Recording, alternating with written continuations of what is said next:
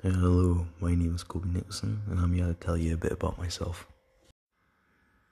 I am 16 years old, and I achieved to be a film director.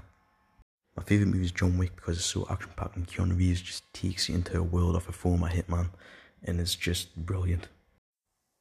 My favourite director's got to be Quentin Tarantino because his movies have amazing twists, and all of them always leave you on the edge of your seat.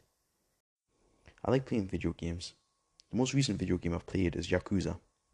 The reason I like that game is because one character called Goro Majima.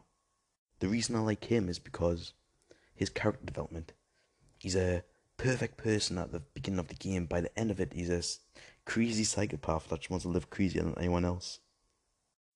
Ever since I played the Yakuza video games, I've grown an interest in the Yakuza because of the tattoos.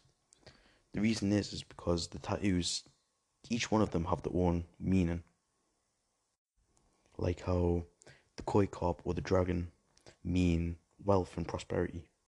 Thank you for spending your time and listening about me talk about myself. Until next time.